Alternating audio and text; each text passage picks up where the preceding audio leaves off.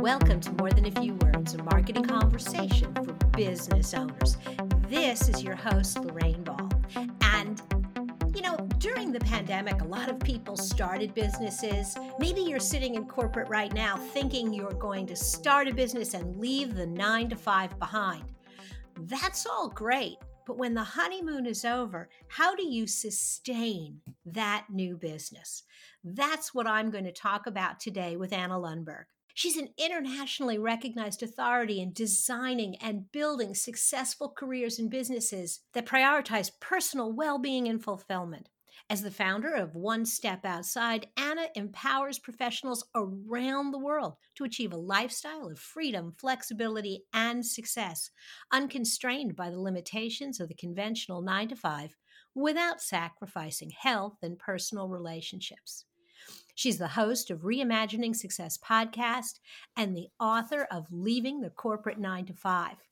Her eagerly anticipated new release, Outside the 9 to 5, is set to inspire and guide even more people towards a life of fulfillment and meaningful success.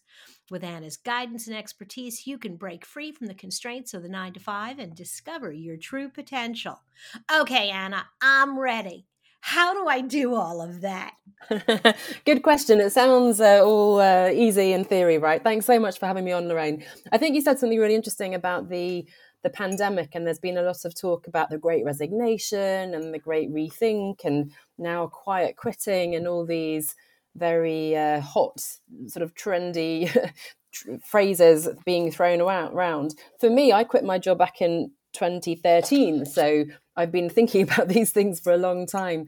My first book, as you mentioned, Leaving the Corporate Nine to Five, to some extent was quite naive. For me, it came out of that initial phase, as you said, a little bit the honeymoon phase, and a lot of the interviews in there, because it's a collection of stories with people who have quit their jobs, are quite uh, naive too, to some extent, in the sense they were quite fresh out of quitting. we were very proud of ourselves and full of enthusiasm and optimism without much clarity necessarily on what we'd want to do. And the truth is, actually, I've been recently going through the stories of that book, and some of those people have returned to a full job. Very few, but you know, a handful of them. Most, if not all, have pivoted their business in some way, as you can imagine, since I spoke to them. So, outside the nine to five, as you just introduced, there is really what I've learned, I suppose, in the last 10 years, not to oversell it, but it's about making this incredible moment the first decision, because it really is the first decision, the first step sustainable over the long term. And that will involve a lot of work and reminding yourself of why you're doing this and making sure that's still important to you. Work on your confidence, your resilience, changing your business model sometimes, becoming more visible, making it all work as your personal life shifts and changes too. So that's just to give some of the context. Of, of how I got there. And just to not cop out, because you did ask me the question how to do it, I'm not going to be able to answer that in a couple of minutes. All right, so you made this transition. You've put together this book. What would you say are one of the most important lessons that people need to learn as they're making that transition? Well, I think the book is around my my five pillars of um, of making that business sustainable. So it's so hard to pick one, but the big message and which is the name of my podcast, Reimagining Success, is really that bigger why, as Simon Sinek would say, it's your purpose, it's understanding what you're doing. When I quit my job, I was single, carefree. I wanted to live as a digital nomad and travel the world and so on. I then later met somebody, I've had two children, my life looks very different now. And so my definition of success has evolved. And perhaps so has my business, and it needs to, and that's okay. So I think it's okay if your vision shifts, but you need to hold on to that vision, be clear on what you're working for and why, because without that, you're not going to have the focus, the energy, the determination, the will to keep going through those inevitable ups of da- ups and downs of the roller coaster that we all know and love is part of the entrepreneurial journey. I would say that I love it on Monday, Wednesdays, and Fridays, but there's an occasional Tuesday where I'm thinking my corporate gig was probably pretty good. Definitely. As your looking back over the last 10 years and you were putting this book together, what was the thing that surprised you that you didn't expect that you had to maybe overcome or adapt to as a business owner? I think the biggest frustration and also in a way the biggest um, empowering thought is that there is no right answer there's no one secret model you know especially when we're so deep into this world of coaching and so on I, I always find it hilarious the messages i'm bombarded with on linkedin and obviously all the webinars and ads and so on you mustn't do webinars you must do webinars masterclasses are dead do five day challenges don't do five day challenges group coaching, don't do group, etc., etc. And it's so easy to get pulled in these different directions. And the truth is, that's why you need to know what success looks like for you. You have to choose the business model that works for your vision, your lifestyle, your personality, how you want to deliver things in person, online, alone, in a group, etc., etc. And so that's quite frustrating because it means there's no blueprint or roadmap that you can follow. So my book is certainly not a hey, here's the exact guide to making your vision of success, but it's rather asking you the questions and then you get to come up with the answer. So hopefully you can breathe a sigh of relief that you don't have to go chasing that secret that everybody else knows and rather just keep going, keep kind of chipping away every day, asking the right questions, getting a little bit closer to your answer.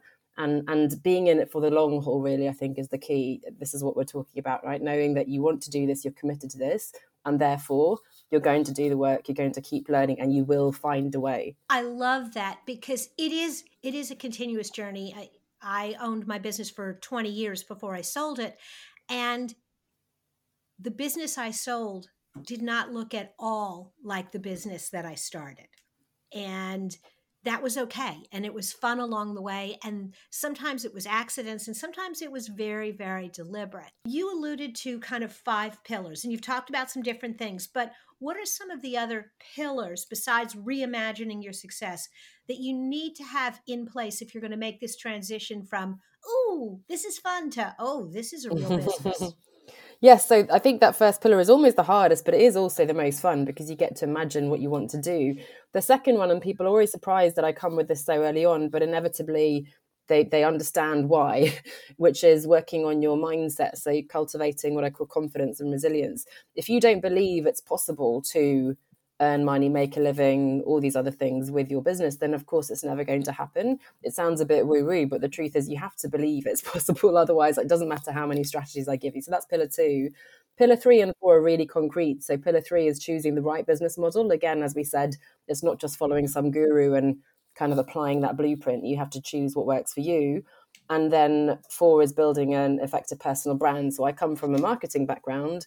As it turns out, marketing yourself is very different to marketing a product or, you know, another company. So that's huge. And then pillar five, coming full circle, is about making work life integration work for you. So not balance, where I think you're really putting work versus life, but when you're doing your own business, you have the opportunity to make it all work in harmony. Now, that sounds a little bit idealistic, and of course, my life is not always harmonious, but that's the goal. I strive to make that blend work. There are synergies that when I'm feeling fulfilled and so on and at work, of course, that has positive effects on my personal life. I'm taking care of my health and my children and my relationships and so on. So, those are the five pillars from big picture. This is my vision, right down to the nitty gritty of okay, what does my daily planning, time management, energy schedule look like? Awesome. Okay. So if somebody is sitting at their desk and they're thinking about doing this, or they have started and they're questioning this, besides buying a copy of both of the books, which I'm going to have links to from the show notes, is there one thing that they should do today that will set them on a good path? It's a hard one to answer because depending on where you are, and, and interestingly, of course, as I've been in business longer, this my thinking's become more granular. I'm doing a workshop in a few weeks where we're looking at kind of the three stages of the business and then the specific strategies for each one. The one thing I would say again, if I can bring it back to the idea of success, is it's an exercise you can and should do at least once a year, right? So take a step back it really helps. You know, I traveled initially, I went on a three month sabbatical. That's not so part of my agenda anymore with two little kids, but you know, an afternoon, uh, a weekend, whatever you can manage. And whatever you like to do, whether it's journaling or meditating or just going for a run or having a bath, and really just reflecting on hang on a second what am i working towards? And i can give lots of specific exercises but i don't want to overwhelm you. There, there are quite a few in the book as you said. But really just asking yourself some of those questions you know what does success mean to me? What am i working towards right now? What are my goals? And i think you might be surprised especially after a few minutes of writing and reflecting what comes up for you. And i think really trusting your intuition and closing out all the noise from what other people are telling you perhaps that you should be doing from social media parents peers etc and kind of tapping into your heart really what you really want to do then i think that's a, a really powerful place to start awesome Anna, this has been fabulous. As I said, we're going to have links to your Reimagining Success podcast and both your books. If you are listening today and you are in that early stage or you are at a plateau where you are ready to commit to a bigger, brighter future, definitely check out Anna's two books. Anna, thank you so much for being a part of the show. Thank you, Lorraine. Such a pleasure. I hope it was valuable. Oh, it was awesome. If you've enjoyed today's podcast, if you would like other resources for your business, be sure to check out our digital toolbox. Look for MTFW wherever you listen to podcasts. This has been another episode of More Than a Few Words. Thanks for listening.